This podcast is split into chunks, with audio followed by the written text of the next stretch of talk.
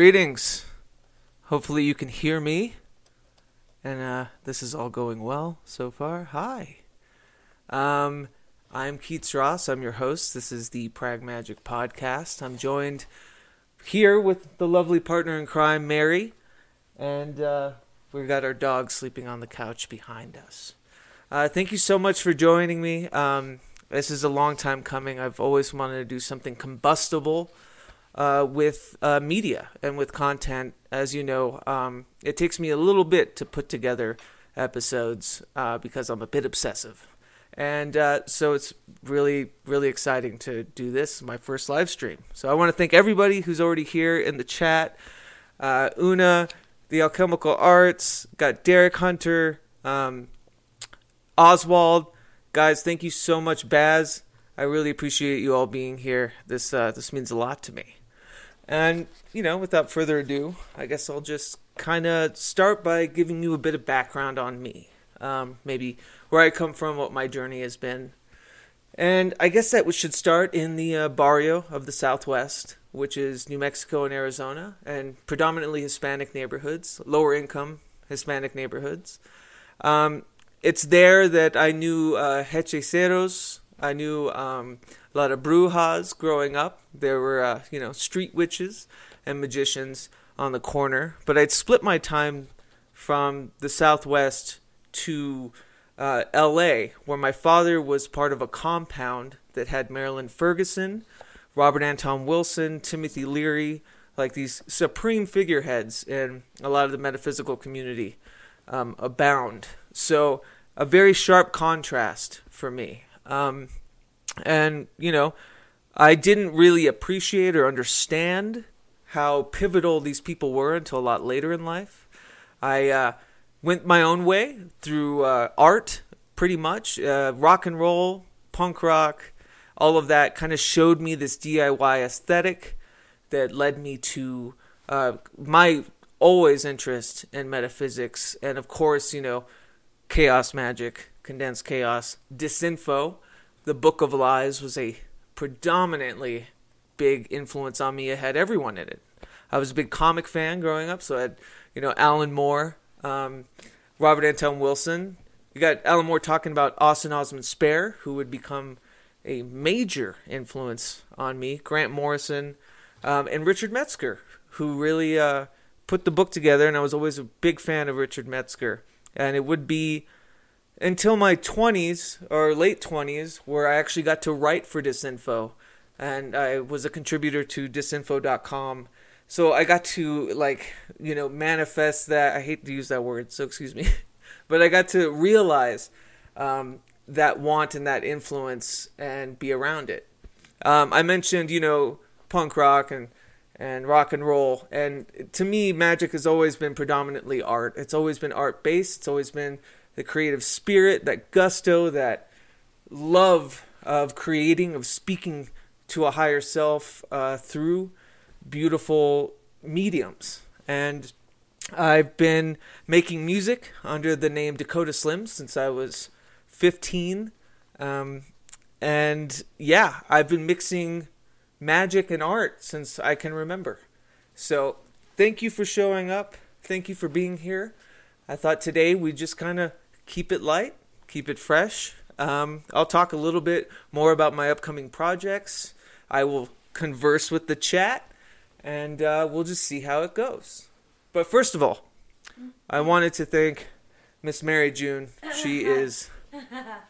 She's the uh, I wouldn't say apple of my eye. That's like I'm just here. that's like a sperm thing. Yeah, she's the wine bearer. And help field your questions. True Aquarius over here, the wine bearer. Uh, it was her birthday yesterday, so wish her a happy birthday.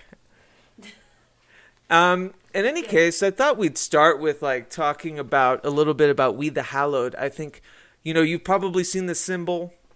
You've probably, if you're in the orbit of me, it's been this real nebulous kind of creative kerfuffle, you know. And I think that maybe walking you through a little bit about what We the Hallowed is as an art collective would be beneficial to everyone involved because at the end of the day, I want people to be involved. I want people to collaborate, contribute, and I want to share and the metaphysical musings of artists. Um, so we the Hallowed is an art collective. We are we were based out of uh, Portland, Oregon. I'm now in Denver, Colorado, but that's just the Southwest kicking back in. Um, we are a group of disparate artists, usually strict artists, um, writers, painters, um, musicians, illustrators. You know, a whole potpourri of different artists, and we all share in the common need and want to hit those transdimensional wayfaring type ways that artists tend to do catalog it discuss it be with each other share with it i think the biggest part of it though is that we're all disparate artists um, it's really hard to find a through line aesthetically between us um, which i think is like that's what we're trying to do um, I, we want to celebrate individuality especially if it's as small as aestheticism, because you know um, everyone is their own kind of unique wizard at what they do. Um, but we started as a collective in Portland, Oregon. Uh, this podcast actually sprang from my live salons we do at the Waypost in Portland, Oregon, monthly. And so I chat and host, you know, uh, conversations with people while we'd have uh, tons of bands or live painting, live art happening, and it was a monthly thing. Actually, you can hear some of those first interviews, the live ones, uh, in the first three episodes of my podcast, which was with uh, Aaron Aquarian, um, Jimbo Kennedy, and Montana Jordan, who you know is doing great things. All of them doing great things these days. But I think I'm going to take a breath. Um, maybe read a little bit of the comments, see what's going on in the comments. Uh, hey, Keats and Mary, this is Derek. Love you, Derek. Um, oh, cool. Jerry Cthulhu's here. Yay. She's the peas to my carrots. Yes, she is. And everyone says happy birthday to you. Yeah, she's a drummer now, too. Um, I wanted to talk a little bit about. I know, stop me if I'm giving way too much information. Uh, I tend to do that. There's a lot going on in my head. But I thought Derek's in the chat. One of the biggest things for me this past year was the ability to write the foreword to his wonderful work, which is Love, Chaos, and Theory and Practice.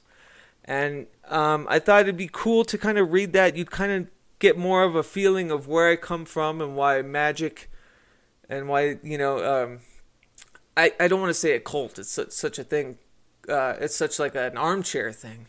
Magic, you know, practicing magic has been such a positive and supplemental thing in my life. So, if you don't mind. and this is the foreword to Love Chaos and Theory and Practice from the beautiful Derek Hunter. He's in the chat. Please ask him all questions. To me, this it doesn't get more prag magic than Love Chaos or you know just creating art. But seriously, this this book is wonderful. Um, Quetzalcoatl came for me in 2012, and there's a part of me that believes she came for you too. Then, you know, sure, maybe without all the pizzazz and hoopla of the fire and brimstone off thought, but transformative to say the least. The serpent barked, and we quivered. My father calls it wilderness years, being tempted by the devil in the desert. All a bit dramatic, sure, but we all have gradients of that experience. Mine was spent kicking drugs and punching ghosts in a dark place in a sunny space. Quetzalcoatl came for me in Phoenix, Arizona. You can't write this shit, but I did. That's funny. Um, I was oh so dastardly unprepared for her madness. I had just pushed through the apathy and excess off found and found myself at the vapidity of withdrawal. Everything haunted me, and it was all so very somatic, quixotic, numb, deliciously amphibian.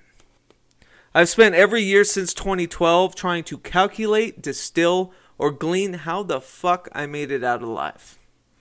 When I look back at those times seven years ago, now eight or so, I see the world as a toddler, learning to walk, the heavies dealt to bad manners, deciding I wanted to be better for those that still loved me. I was a baby on the brink of world's end, like a giant pickle brained mutant learning the ropes of modern society for the first time. Guilt crystallized, it mutated into motivation. My pretentious allusion to the Mayan myth aside, there was an inner alchemy that went from red to white. Not overnight, but red to white.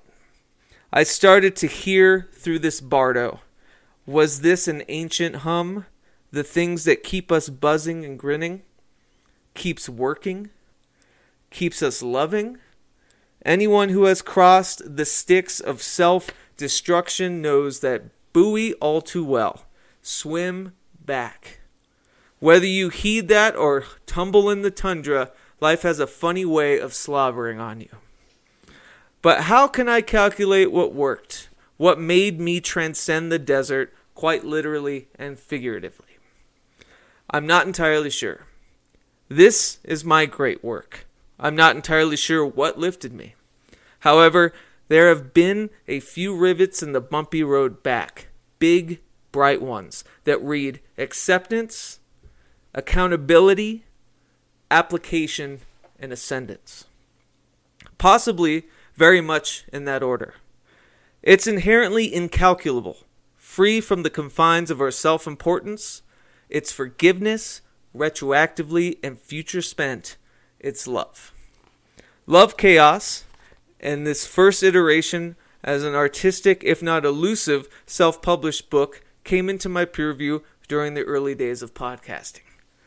I started the podcast Pragmagic as a means to glean and document practices that inspire or enhance the creative process of life, attempting to mine revelations, so to speak, uh, attempting to discern the powers within and without, the furies that somehow lifted me from that desert soil so many years ago.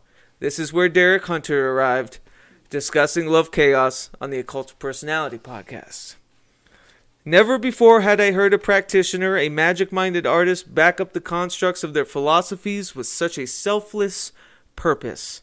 Occultists tend to be quite dour about the outer. Um, Derek is not.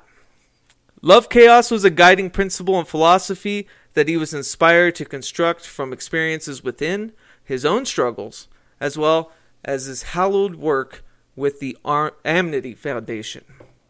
He actively guides rehabilitating the once crooked, and he won't ever admit that. Humble, humbled, and all too ready to lift others. These were the credentials of a good man. These were the merits of a phoenix. Derek is a blueprint of retribution in his own right via his own rights.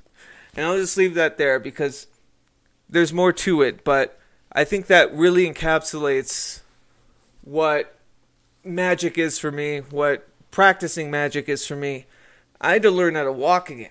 You know, I had to, uh, I had to, I had to feel the air for the first time. Like I said, like a toddler. So, um, what pulled me out of that was intention, was was writing, was um, sigilism or sigilization. I always forget what you say uh, in that one. It was it was magic, and it was practicing. So here we are. Uh, Prag Magic has been just a joy of my life. I get to meet all of you guys, but I also get to glean and glisten from wonderful, wonderful, wonderful arbiters of magic, of art, of all above. And uh, yeah, I just wanted to give that background. I thought it'd be funny later too. What set me on the Prag Magic journey uh, specifically was a ritual I did under the 2017 total eclipse in um, in Oregon, and uh, that set me on the path to where I am now. And we'll get into specifics later about that. But I think to me, it's it just it, it's swelling to feel and understand the power of this interconnectivity of this heavy fucking shit you know, and uh, we're all here together on this little path, and it's it's pretty sweet. So, Mary, are there any comments? she's she's really helping out. I appreciate this. Uh, just trying to break the tension here. Yeah, I I guess it's, I got a little serious. I tend to do that. Things I don't understand. Right. And uh, you know. Well, forgive me. I might inundate you with a lot of information. Um, I'm excited. This is exciting. I've never been kind of held accountable in real time when it comes to discussing this. So, if anyone has any questions, please uh, shoot them forward. Otherwise, I'll continue to dig my own grave reading my own shit. Just kidding. Um, I'd also like to s- like a lot of my practice too has to do with uh, audiomancy, and by audiomancy I mean quite simply sound sorcery. Um, there are practices, there are um, you know there there are rituals that I use to kind of inspire and um, unearth musical things, and a lot of that kind of started around that ritual I was I was talking about. And there was a dimming room that I had, which was like this small cupboard in my old house in Portland. And I set it up to where I blocked everything out. I kept a speaker in there, and I would do these pretty deep meditative states where I would be anchored to the ground by strumming a guitar, by listening to tape loops, and you know chanting.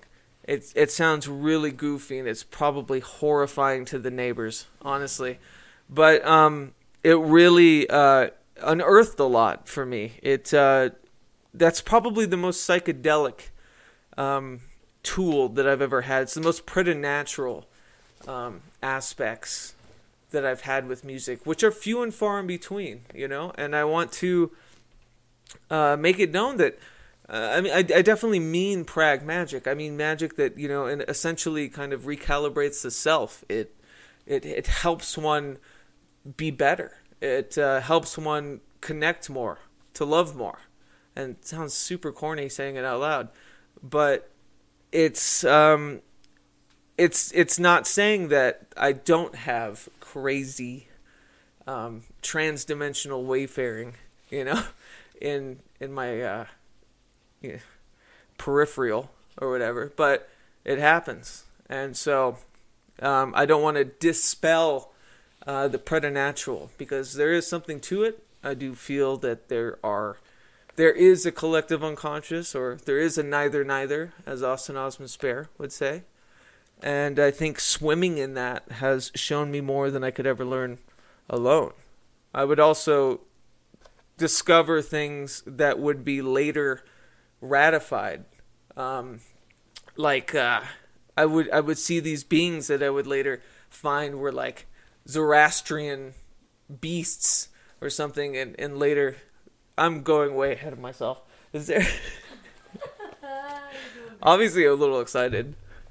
Um, so Oswald asks, "Are you keeping up with Oregon politics? Shit's getting pretty wild." You know, um, how do I put this? I want to be as collected as I can. Uh, I was. I was there. It was pretty prevalent. You couldn't shake it. I mean, the the whole ground was shaking in Portland for different reasons, good and bad. Um, and I think my removal or my leaving it, um, it's still abundant, but I'm not as affected, uh, you know, uh, internally by it because it's it's now removed. Uh, I live in Denver now, so the politics are are a little more grounded, I think. And I don't mean that in a demeaning way. I mean that it's not as uh, how do we say this? It's not as uh, extreme as it was in Portland. So, no, uh, I have not been keeping up. Mary walked away, and then we all started asking questions. Okay, I see them now. Okay. How wayward? Oh, here's a good one. Baz has. How wayward should a magician? Uh, how wayward should a magician be before she becomes bad mannered? Okay, so this actually brings up a good thing. I was thinking about this today. Um, I think about it every day, and I think Derek does too, and a lot of people I've chatted with. Um, Mitch Horowitz calls it anarchic magic. I think that there's something to that. I think that it's a potpourri of recipes you're using, but there's still reverence that's needed. I still think you need kind of footing. It's not like you want to just brashly take. If you're going to mess with spirits, you better fucking understand who you're dealing with, I guess, or even the psychological ramifications of dealing with such things. It's heavy shit, and it can be, but there's got to be reverence. So I believe in the wayward sense of like maybe a masterless apprentice, um, like a Ronin or something, but a one that is still astute and is grounded in a lot of stuff that they're using. Does that make sense? Um, but yeah, I, I've been thinking about that a lot too. Uh, anarchic magic, as Mitch Horowitz calls it, because you know he puts a name to it. It doesn't need a name, but people are oft to label shit. Prag magic is my magic, right? Um, but yeah, there was always thing, and I think that's a lot of what people lose when they talk about chaos magic. I think it's kind of been torn asunder in the sense that oh, you pick what you need for the right result. Um, but I think what's missing there is a big reverence to what you're picking. So you can be wayward, but grounded and uh, you know, be a good house guest. I think would be the word. Um, anything else? This one's fun. What's that? Asking, do you have access to the Denver airport secrets? Not yet. I don't have access to the Denver airport secrets, although I am very familiar with them. I kind of tote the line. I just don't think people are that creative sometimes. when you get into the conspiracy stuff, which I, you know, obviously I don't trust anybody. The, conspiracy is like an oxymoron right now, or no, a, a redundancy. You know, I don't trust anybody. But I think when it comes to all the, I love the folklore and the mythology of, you know, conspiracy. But at the end of the day, I just don't think dudes in suits are that fucking interesting. you know? That's fair. Unless it's you in a suit. Right, unless it's me in a $3 suit. That's pretty interesting. Yeah. Anything else? Oh, Ooh, lots of okay. Something about John Keats's favorite poem grow, po- poet growing up was Mary. that's right, Mary Shelley? Ch- Yeah. Uh, John Keats' favorite poet, poet growing up was, oh, Mary Mary Ty. Okay, so there's there's a really funny synchronicity with Keats.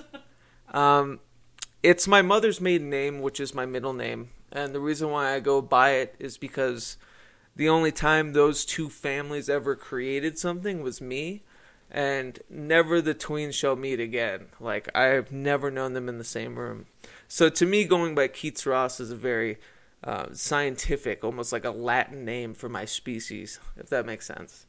Uh, the funny thing about Keats, though, uh, as a hopeless romantic myself, uh, uh, admittedly a hopeless romantic, he's obviously been in my, you know, purview for some time. But the funniest part is that his death day, the day he died, is actually my birthday. So February twenty third. So take with that what you will. We were talking earlier about coincidences or synchronicities. It's a coinicity, I guess. Can we start a prog band called Prog Magic? Prague Magic, yeah. No, that's dope. I mean, God, talk about Prague and magic, right? King Crimson, come on, you tell me those guys don't dabble in shit? They dabble in shit. So, it would be pretty on the nose, but I'd love to do it if I could play that well. Um, let's see. Una saw Keats's house in Rome and in London. Dude, he lived well. I mean, he died at like 24. Dude's having two houses in two foreign countries. Don't let anyone tell you writing doesn't get you anything. Um, Yes, Fripp, Baz. He's on it. Yeah, I mean that whole Bowie low period with Fripp, right? It's transcendental. I think okay, so this is a good point. Um, it's not like uh, being uh, how do I put this like revolutionary in thinking that the occult and art, you know, don't mix. I think it's it's pretty obvious, right? Um, that said, I love to retroactively find who's been dabbling with who, who's been studying with who. Of course, everybody knows the Led Zeppelin. Uh, Jimmy Page lives in, you know, the castle. Forget what starts with the B, but Aleister Crowley's old home, which I think is now dead. But he also has the largest collection of Austin Osman Spare uh, paintings and the sigils. I mean, Zos, you know, Zos Kia. So it's fun to like retroactively find these seeds. To me, it's weirder when they're out with it and upfront with it. Um, so yeah, and, and I'm, that just brought to my mind with Bowie and Low, uh, or like the Thin White Duke when right? Yeah, when he was going through station to station, when he was very apparent about his Crowleyisms and stuff. But anyways, it's exciting. Uh, about John Keats and his love affair with Fanny, directed by Jane. Oh, that's a movie, Bright Star. Were you looking for the name? Well, check it out. house? It, start, it starts with a B. The Boleskine Yeah, Boleskine House. House. Yeah. Uh, the alchemical arts. Can you explain your daily body drawing practice? I am still musing over what kind of link to make you for it. Oh, you're talking about my sigilism work. Um, yeah, okay. Uh, so I have a pretty intensive morning ritual. I use a lot of different tactics. Uh, when I was saying like a potpourri of different recipes, I wasn't lying. But these aren't. These are more tuning exercises. And so what what happens is sigilism has always been a part of that. I've always created sigils for things and then oops. And then of course, you know, it got into sigils being hyper sigils and like records and and stories and and stuff, but I always kind of tune myself back down to symbols, like like the Austin Osman Spare style of symbol. And uh part of the ritual at the end, in front of the altar, uh, going through a bunch of other stuff, I draw the sigils that I think will I need to most focus on throughout the day on my hand. I've actually just started drawing them on my wrist because my hand has been getting so black from Sharpie and stuff that I'm, Well, I'm moving it. the real reason. right? What's the real reason? Oh, where the ink ends up. Oh yes, and also the ink ends up all over the bed. Like I've ruined so many sheets from all my sigils on my hands. Yeah, that's funny. Um, but yeah, so I, I I've been experimenting, being a little more intentful with what I draw them with, um, and trying to find one that's good for the skin, good for the bed, and uh, you know, also I, I've tried to do acrylic, which is dumb because obviously, but I thought it would flake off fine. And there's something about when a sigil's charged with ac- acrylic, it'll it'll flake off. You know, it's like combustible, and I love that idea. So trying to find something that I can draw, cast on my skin, uh, to just imprint it in my subconscious every morning, help me anchor myself throughout the day, but allow it to leave. You know, as the day grows older would be amazing. And so if there's anybody that can do a awesome alchemical concoction, Jeremy, it's you, buddy. Um but yeah, what was it? Uh, what else? Yeah, I guess that's pretty much that's the sigil thing. I will formulate something. Yes, thanks, man. It's amazing. I hope you guys are follow, following the Alchemical Arts uh, YouTube channel. It's true alchemy. It is. It's brilliant. He creates his own pigments, colors, uh, talisman, um, and it's just it's so fascinating to watch. And so without the pizzazz of the art stuff, you know? Like he's actually creating things to be used. And I think that's so brilliant when you get into the intention of what you're using. Like I was talking about earlier, trying to be intentful about what I'm drawing on my body as much as what I'm drawing it with. And so he's going to the source and it's a it's a brilliant channel. Everyone should subscribe. That's a nice effect concept, the ink staying on your hands then leaving. Yeah. Um yeah, so I was trying acrylic with it. Like I said cuz it'd flake off, but it was it got it was just too messy. So it's a process. I mean, like any any praxis, right? I got to got to keep fine tuning the recipe. Um Oswald says, "Does Denver, Portland, Oregon, Albuquerque have the strongest magical. Oh, okay. Oh, Does we Denver, Portland, or. Albuquerque, I like how you spelled that, have the strongest magical aura?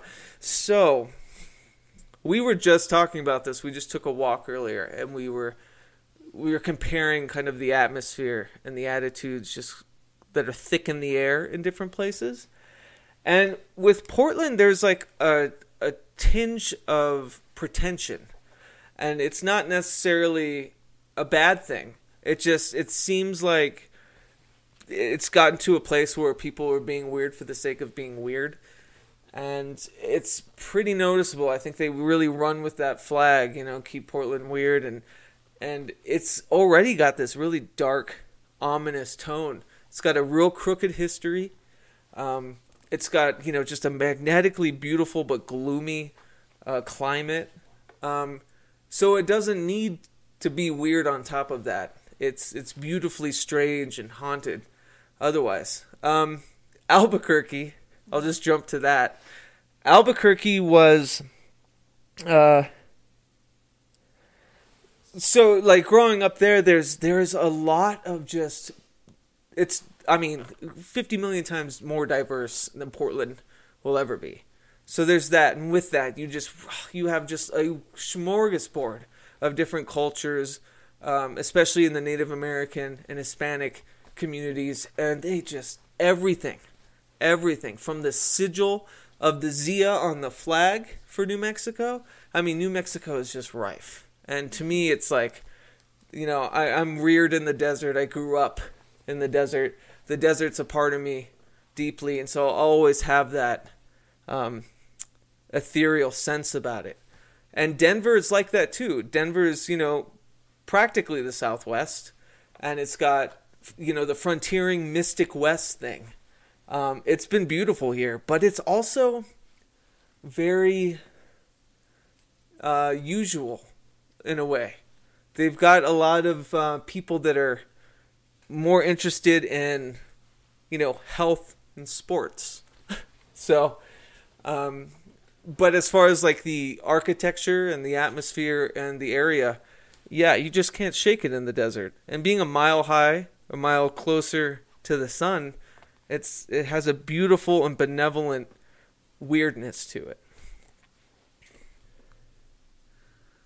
What crooked pass in Portland? I am curious. So Portland, uh, everything from Shanghaiing. I don't know if you've ever heard that um, that term, but it was you know a logging town, and it was a it's a pretty crooked port in the logging industry way back in the day. And they have tunnels where they used to smuggle drug and smuggle people into slave labor, and Portland has kind of kept that torch. It is a very bad human trafficking uh, area, and uh, the white supremacy is through the roof. Like um, it, it used to be, it was like the first city to knowingly elect a mob official um, on its or as its mayor.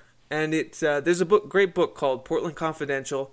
Check it out. It's about the twistedness that is Portland, Oregon. Not saying that's what it is now, and as a matter of fact, Portland's really fighting that history. So I'll give that to them. But um, yeah, there's it's white supremacy runs rampant. It's just not as diverse um, as I think would be healthy for a place that magnetic, if that makes sense. All right, trying to see What else up in the thing? Did I miss any questions? Do you ever draw sigils in dirt on the earth? Yes, Baz. Yes, I do. Very much so. Uh, especially in dirt. Like I was just saying, you know, reared in the desert, like sand casting is what we used to call it as kids. Uh, knowing that like a monsoon or just uh, the earth would just wash it away. That was a my biggest um, inspiration. It came to sigils when I first started because you know they talk about they talk about them combusting like in your subconscious and outside. And um, I've always used the earth in some way or another. So yeah, uh, sand casting as our joking term when we were kids. But um, yeah, uh, the ritual I kind of hinted at in under the eclipse in 2017, that total eclipse in Oregon. I, I I'm like reticent to talk about because it's like if I if I told you exactly what I did, you'd be like, "Are you fucking crazy?" Like you're dealing with like eight different machine guns with one thumb, you know?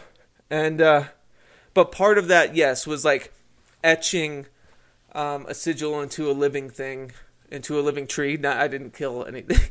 that was, a, that would have been bad. No, but uh, yeah, etching into living things. I, I I believe that it hurts the thing, but there was a part of me at that time, and I still uh, agree with this to a degree, that sacrifice is like something that is par for the course, and I don't mean like human sacrifice, like you know, not to get ridiculous, but I think etching in the atmosphere around you that kind of gives up a little bit of itself, you know, was a big thing about it. Though I'm trying to be very careful because um, I don't really operate like that anymore. Uh, although I do draw on everything. So, anything else? Friend Niche is here. Yay, Niche, how are you? oh, this is amazing. Thank you guys. It is cozy. Do they see Zara taking a nap back here? Oh yeah, do you guys see our dog sleeping? He's the cutest. Um, so Alchemical Arts, do you use your imagination for the sigil design, or do you have reference books? Oh, so no reference books. Yeah, absolutely imagination. I'm always weary about. Um, you know, I used to kind of combine. There's that great book on symbols.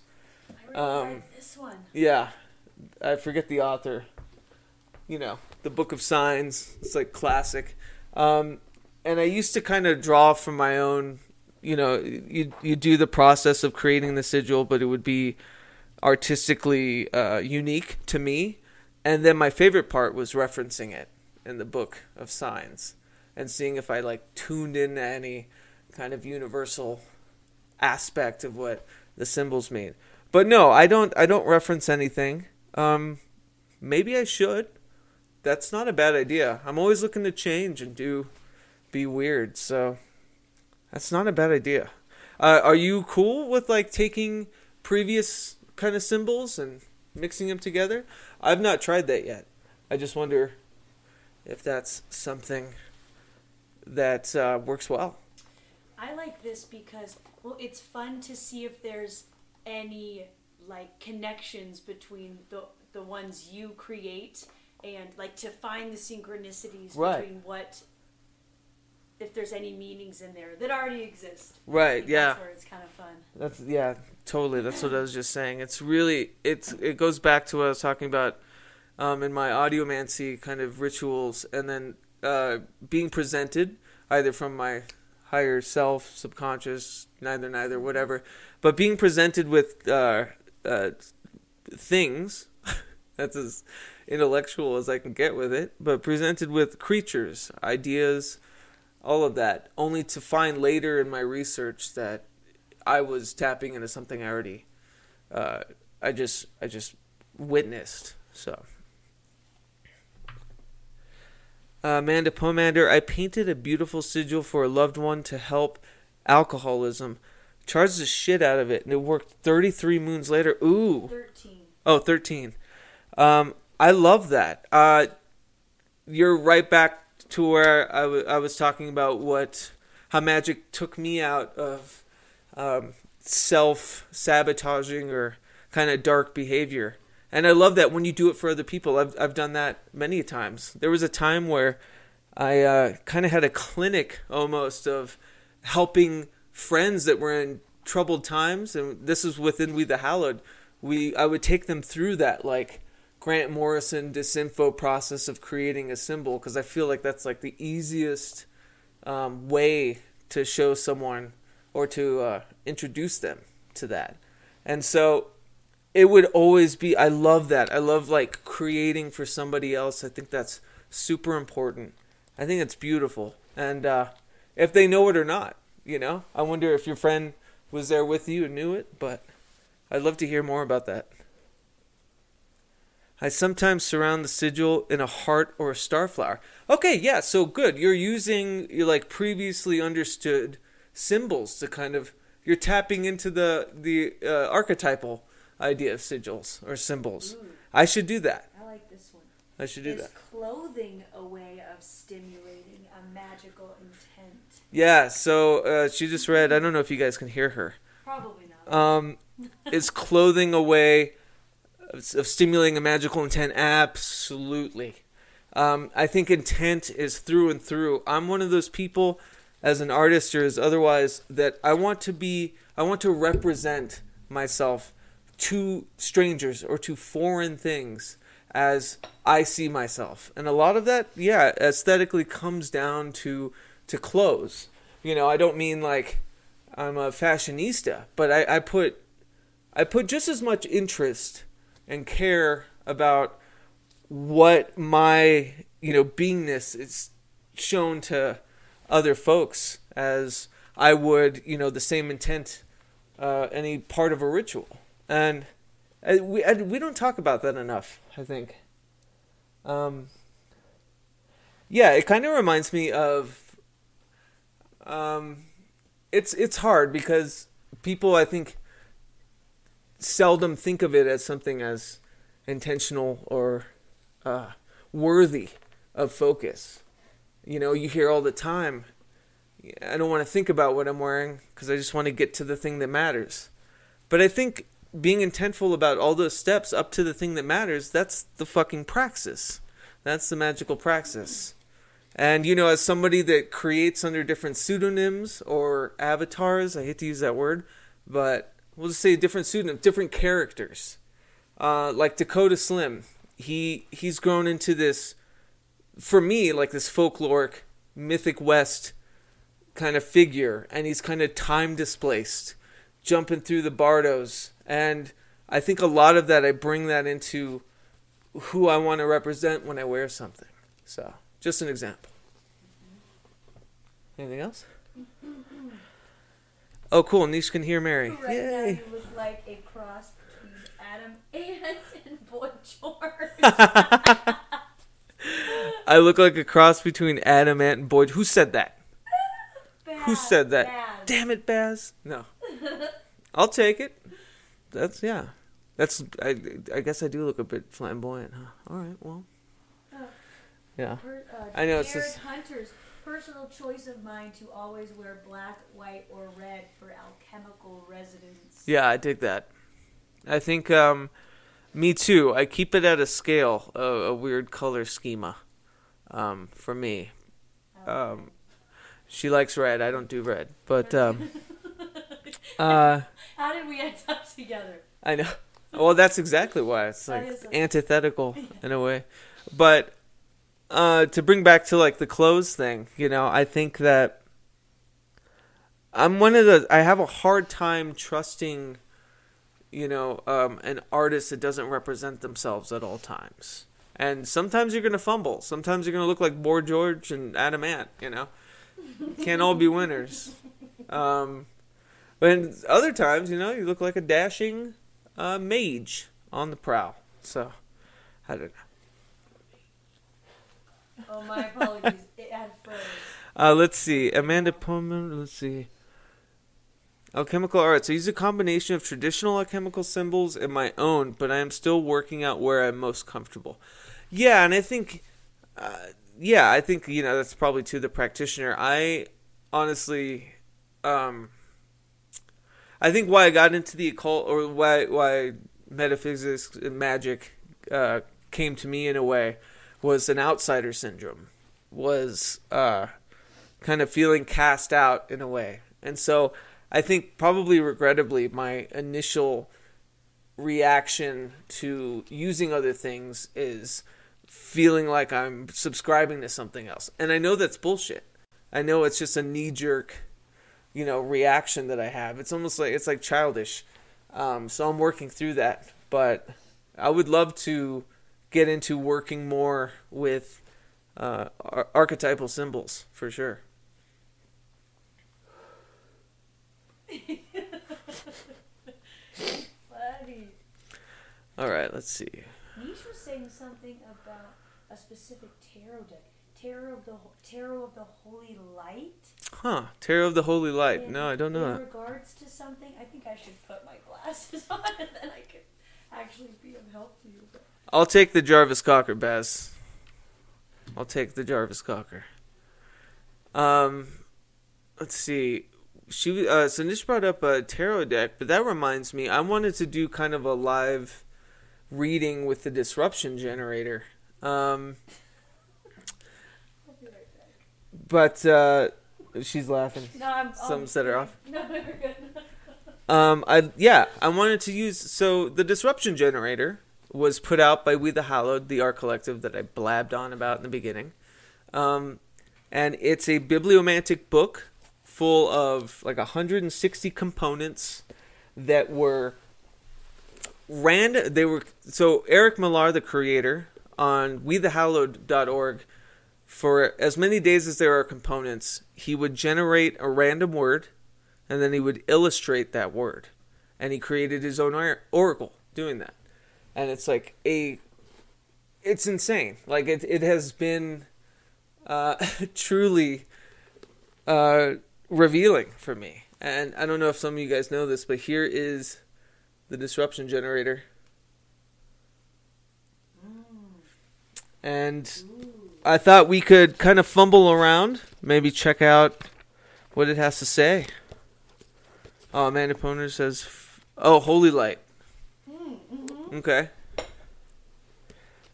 I uh, I swear by the um, the Golden Dawn tarot from like the seventies. It's like a uh, Lo Scarabeo kind of deck.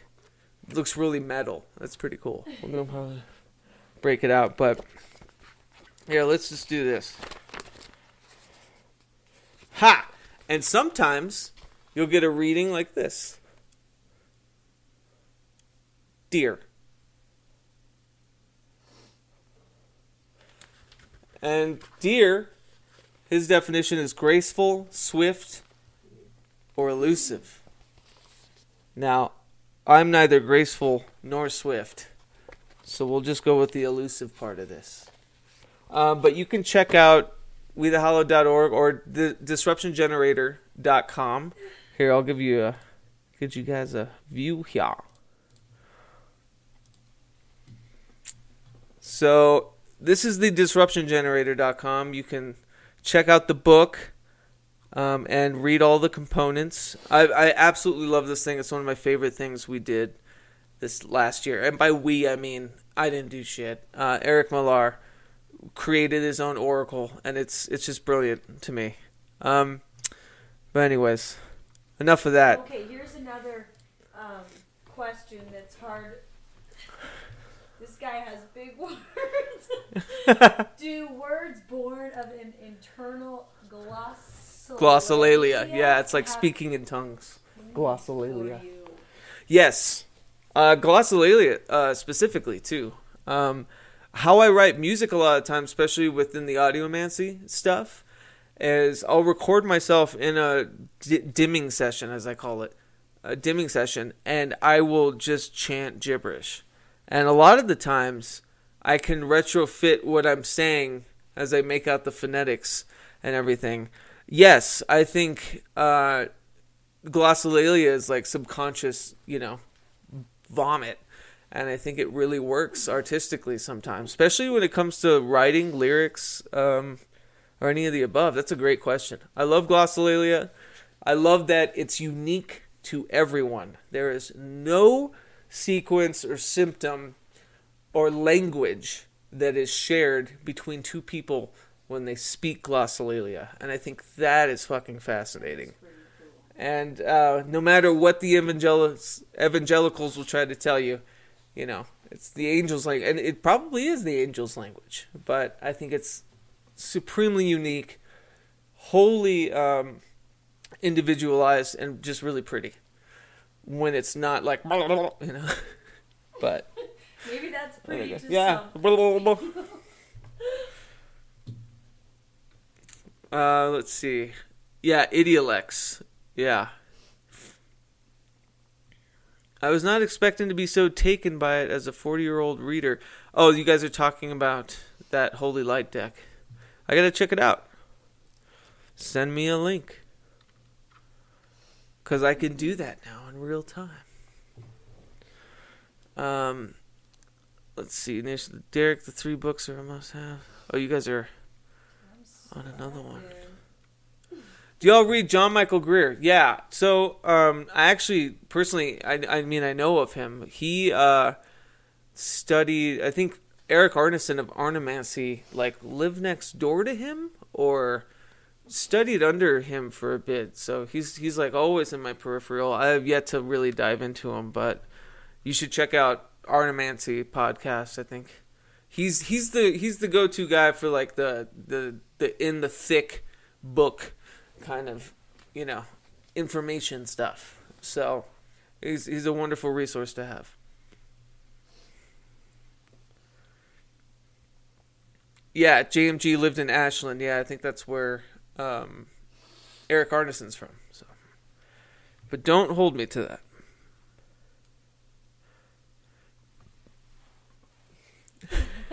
she No just knows at me. what supposed to do.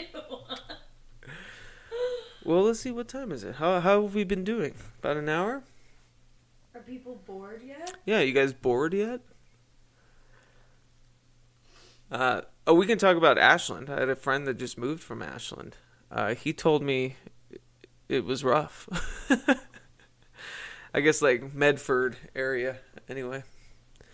But uh, yeah, What's what are we missing about? Yeah. What did I not talk about? Um, No, what's we? oh, I thought it'd be a good time. Well, everyone that's in the chat here are all people that I want to collaborate with or I want to have uh, participate within We the Hallowed, especially WeTheHallowed.org. Um, it's been like the tie that binds when it comes to international media magics. And so I would love it if you guys in the chat all submitted things, uh, wrote that you can do whatever the fuck you want. Um, just be a part of it. I think that's the greatest part. I'll show you what kind of it looks like. Um, so this is the website. We just had Sarath the Mage put his first cut up on there. Uh, if you look at the artists, we got a lot. Oh, that's an old picture of contributors. That's how we first started. That's where we came from. Just a couple of weirdo mages. Um, but yeah, if you check out, you know, Alex Ballin, Book of Beasts, practically all of my gifted brethren uh, that I know personally have come and gone through its confines. We put together a literary journal. Uh, we call it a zine, but it's really thicker than that. Um, and we had it's on Amazon. You can find it. It's called the Liber Your Sotros. This is something I want to get back into. I want to do more of these. These were supposed to be like bi-monthly, not bi-monthly, every two months, and these were uh, supposed to be just kind of keeping up and understanding how us disparate artists kind of find what I call the constants or the common ground. And so you'd have everything from interviews with, you know, paranormal detectives to, you know, audiomancy articles to art to all that. And that said, Niche, I really want to do the other aspect of this, which is the music stuff. And we put out a compilation a couple years ago uh, with bands and samples uh, cut to a audiomantic kind of class. So um, if you guys please uh, just be a part of it, you know, um, submit. I'll publish it. I love it. I trust everyone equally. I don't I don't care what it is. I just love being a part or having a hub, a you know a custom kind of hub where it's a bunch of disparate art that's only tied together by you know metaphysical musings. Speaking of which, people aren't bored. They No? have Some questions about your upcoming album. Oh yeah, Me too. Been coming to fruition from Derek Hunter. Oh hey, can you talk about your new album you are working on?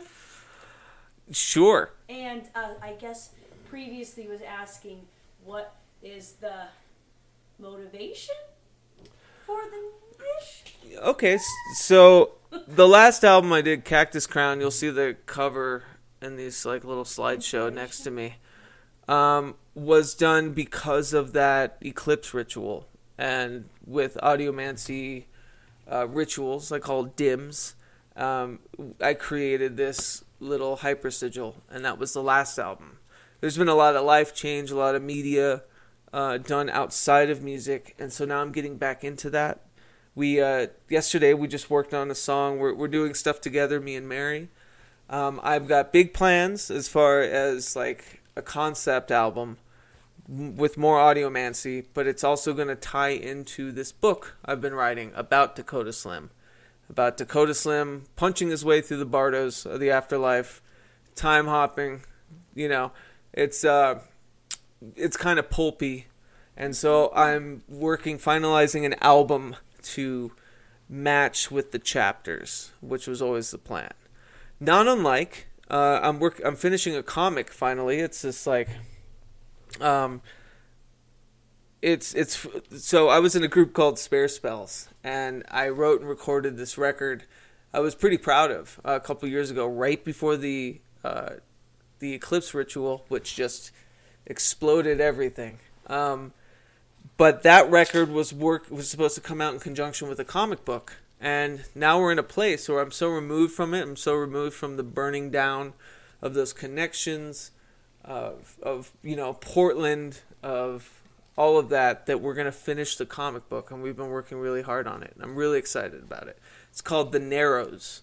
And it's loosely based on portland oregon and uh, my metaphysical uh, shenanigans as a ruffian out there. So, uh, but the book I'm writing right now, and that's kind of my big 2020 thing, is called Zozobra, uh, which I'm sure some of you might know is the name of the festival that happens at the Fiesta de Santa Fe in New Mexico.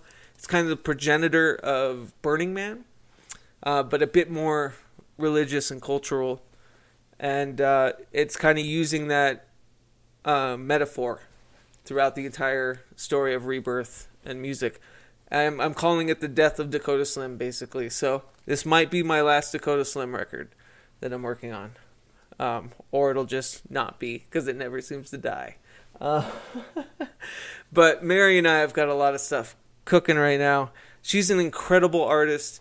Uh, go to SoundCloud, look up Moon Division, listen to her music. don't need to. It's brilliant. Moon Division, really great stuff. Um, Santa Fe will always have a piece of my heart. Yeah, Yeah. yeah, me too. Um, I'd still go to Burning Man if I got the chance, but it's pretty much ruined by corporate sponsorship now. Yeah, that's what I ascertained. I had never gone, but by the time I was kind of, you know, interested in hearing friends that have gone, actually had really transcendental experiences and like really wonderful experiences, it was always hogtied with the corporatization of of anything, like anything good, right? Anything good. So, um, is a really back to the roots, a lot less. Um, it's yeah, it's more cultural. It's more Zuni Anasazi. It's more Navajo. It's more a collection of traditions coming together to burn an effigy that they call Old Man Gloom. Zozobra is anxiety in Spanish, and uh, it's kind of about releasing all the tensions of the year. So basically, what Burning Man kind of started as. Mary McKeever, would you link to the SoundCloud, yes, please? Fine, I will. She should. Uh, where did turtles come from? I don't know. There's someone that joined that's called Seven Turtles. Ooh, it's exciting. I so more about myself. No, I'm just kidding. Um, so yeah, there's a lot of stuff. You know, I just went through. Some of you may know, I just went through like a pretty shitty back injury. We just relocated from Portland to Denver. Um, so it's about finding my footing these past couple months and lifting myself up in a way, getting back to my magical praxis, getting back to the plethora of you know creative aspects. Uh, a lot of writing has been done. A lot of writing will continue to be done, but we're gonna have an album out this year in 2020. I'm gonna finish that book. I swear to God, and uh, a comic book as well. Yeah, if it's the last thing I write, that's gonna be it.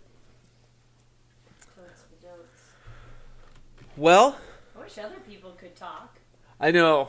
Uh, next time I'll get a Zoom thing figured out. I have I just like learned all of this stuff today pretty much, and uh, I'll get a Zoom thing figured out, and I'll have more more of you guys join and talk.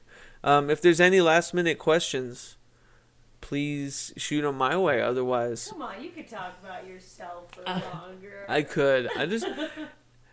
How do you guys feel? What's everybody? What's everybody's Can you stasis? explain to me about what today? Turtles all the way down. Yeah, Turtle- exactly. Yeah. Yeah. Well, what is this? Could, could you explain what today is? The second of February. Oh, yeah. So Mary was just asking what the significance of today was. Um, and it's the palindrome date, which 0202-2020 is the same backwards. And it's the first uh, Oswald was he gave the specifics here in the early in the chat. See. He said uh oh wait, it's it's not that old. Um, Oswald had like the exact it's been like so like a hundred years since the last one, and it'll be like a however long since the next one. Super rare. That's cool. Uh, this is not my intention. I'd like to stumble in to metaphysical uh, goodness. So it's really cool that it just it happened to be a palindrome date, and I hope everyone is. Oh, and James Joyce's birthday, obviously. Uh, but I hope everyone is just having a fucking time. Because quiet is good, exciting is good. I think being merry, maybe being with Mary, is the best. So. Yes, here we go. Oswald says it's been 909 years since the last one, and 101 until the next one, and it's also James Joyce's birthday. Damn. That's cool. All right. Hopefully, Mary will get you that link. Um, please check out wethehallowed.org. You guys are all creative, wonderful people.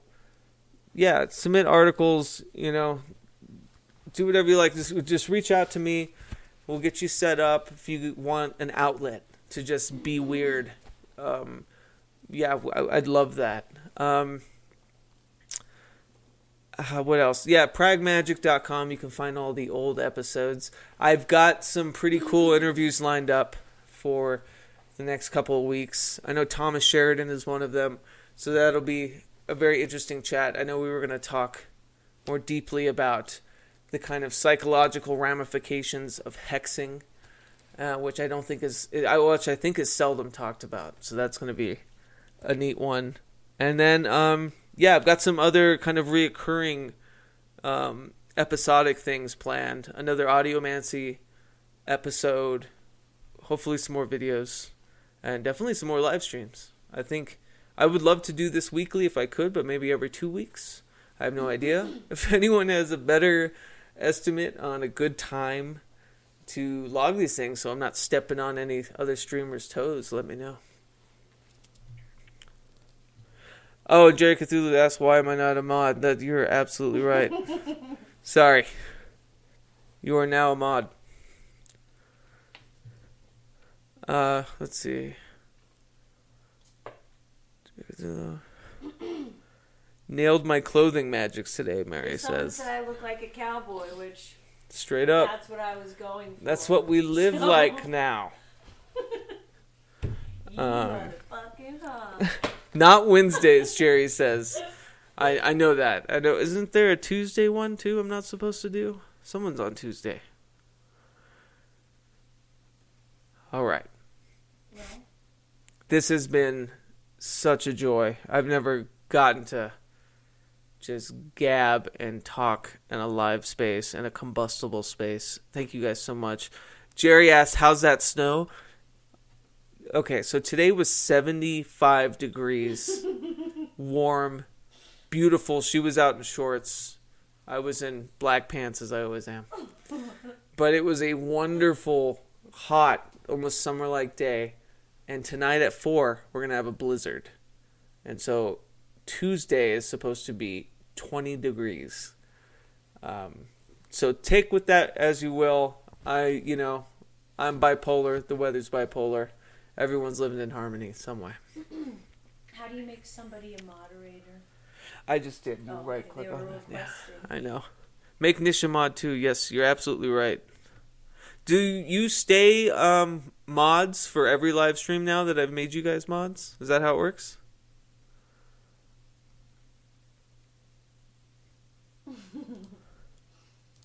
Oh, Jerry's in Chicago. Oh shit, yeah.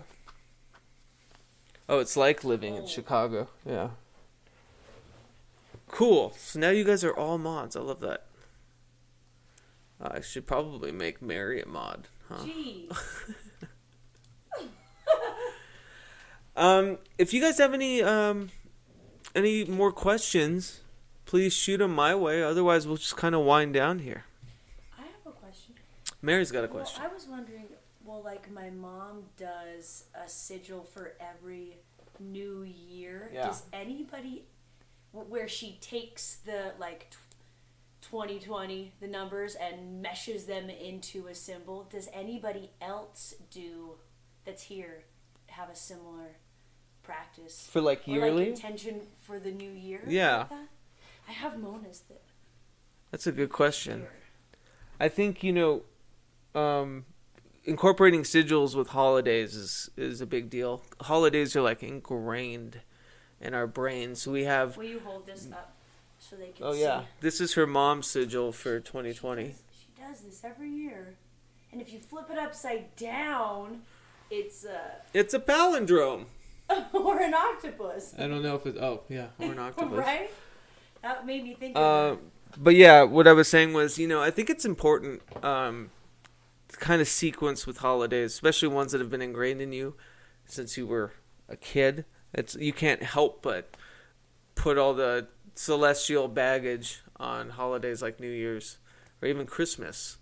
You know, pagans be mad, but um, yeah. Do we agree with Thomas Sheridan about Wiccanism being dead? Um, like, okay, that's a good question. Uh, like legitimate Wiccanism? Uh, because, uh, or is it like because uh, he or Wiccanism is just so inundated, like commercialized now? Like the Gardner stuff is just, it's just kind of ridiculous. Is that what you mean? Anyways, Jerry, thank you for stopping by. I don't know what, what they mean. Appreciate you. Can't wait to actually talk to you on a show. Um, but anyways, yeah, about Wiccanism being dead. Oh, I feel like Wiccanism is so specific in the sense of I think it would be more of a uh, emblematic thing if he meant like you know something a bit broader. But since it's so it's so specific, I don't think so. I think Barnes and Noble still exists, right? Wiccanism is still gonna have its day, and it's gonna touch the lives and wonders of you know Midwest young kids all over, and I think it's a good gateway. Um, but yeah, I don't think it survives much beyond that. And if it does, uh, I don't think there's a lot of room to grow within it. It's less legit than modern neopag. Yes, I agree. That's what I was saying. Instagram witches aren't real Wiccans. Right. Don't get me started. No, I love that. Yeah, we talk about that all the time, Oswald. Um, yes, absolutely. Uh, you'll find it in the podcast game too. podcast game too. But actually, I've got to agree. Where I see it still connecting is with um, some of the students that I teach. Like Right. the kiddos recognize and can, can connect with those basic concepts tying to nature Right. and all of that. It's, it's really interesting. Yeah, making a career. Uh, yeah, m- my Wiccan rituals from 30 years ago are still resonating in the universe. yeah, and I think because you know, there's like a big. It's it was it's uh it's charged and it's charged by so many people. It's a it's a big deal for some. I just don't think. To me, I, I, I kind of subverted it. I never needed the Wiccan thing, and it's always it always kind of seemed. Ah, I don't want to be insulting because I think every everything has its place, but it, it just wasn't for me. It kind of jumped right over that. But I don't think Wiccanism's dead. I think if you mean like it should be, that's one thing. But I think it's still going pretty strong. I think it's as fervent as ever, and I think it does give something to you know kids that are a bit more uh, culturally excluded uh, because it's so easily found, so like easily uh, ascertained. So I don't know. But what's so wrong with it, I guess, is maybe I need to learn, read more. But yes, the Instagram shit. It's just you know I talked to Carl Abrahamsson about this. Um, I was internalizing a lot, especially kind of midway through this whole podcast journey, and being a part of general culture and uh, meeting a lot of folks, but getting brushed up with the negative aspects like the guru culture, the uh, paying for ascension shit, and uh, the Instagram witches. so it's all they're all roadblocks, you know, on the way. But at the same time, uh, everyone's got the tools. Everyone's ready and able if they want to be. And I think that if people find solace and making money, you know, doing that, it's not going to work out for them uh, that well. And if it does, it's so vapid that who gives a shit? So. Yeah, don't get Nish started. I know we talk about this pretty heavily. Uh, one of my favorite podcast episodes ever is with Nish.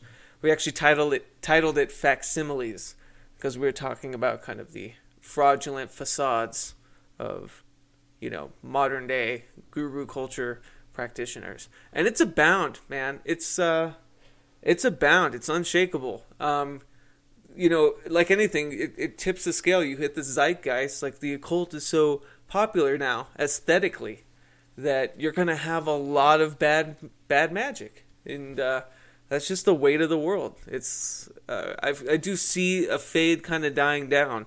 If you don't continuously buckle under um, self, you know, I hate to use the word mastery, but if you don't continuously buckle under uh, like being a perennial student and trying and not being satisfied, if you continue to be satisfied with something, you're going to end that thing. And I think the biggest point with me is no one knows any everything and yeah, I can go on about this, but I think at the end of the day what I'm trying to say is when it's a costume and that it's an aesthetic only and it's a monetary thing without it being humble or humiliated, it's not worth your time. True that. Yeah. And uh, CW Chanter, I'll just leave with this, had a great live stream a couple weeks ago talking about ascension courses. And I how I introduced myself to him is I wrote him uh, a message and was just like this, you know, you've said all the things we've been trying to say forever. And that's that everything's at your fingertips. Beware of just curators cuz everyone's just a fucking curator. That's really all they are, you know? Um, unless you're a perennial student and you got no business teaching anything. But I'll leave it with that. Hey, you guys have been so wonderful. Thank you for slithering hithering. And uh, we'll keep this show on the road. Like, converse with me. Text me uh, or email me, you know. Do whatever it is that keeps this relationship emboldened because I love this. This was my biggest resolution was meeting and emboldening old relationships. And I love this. Here's another opportunity to do that. Um thank you guys. I am off to cook dinner. Love you, Jeremy. Thank you, Derek. Uh, thank you, Nish. Always, always, Baz. Love you, Oswald, Jerry, Una. Um, if I'm forgetting anyone, I apologize. Sorry, turtles. Turtles. Um, I, I, you have no idea what this means to me. You know, ten current viewers, but ten all people that I admire, enjoy, and want to talk to. That, that could be worth a million. So I appreciate you. Um, I love you, and as we say in We the Hallowed, because nothing, there's no point of immortality without the idea of creation, and then it's to haunt on. So. Love you guys. Be real. Be well. Be real.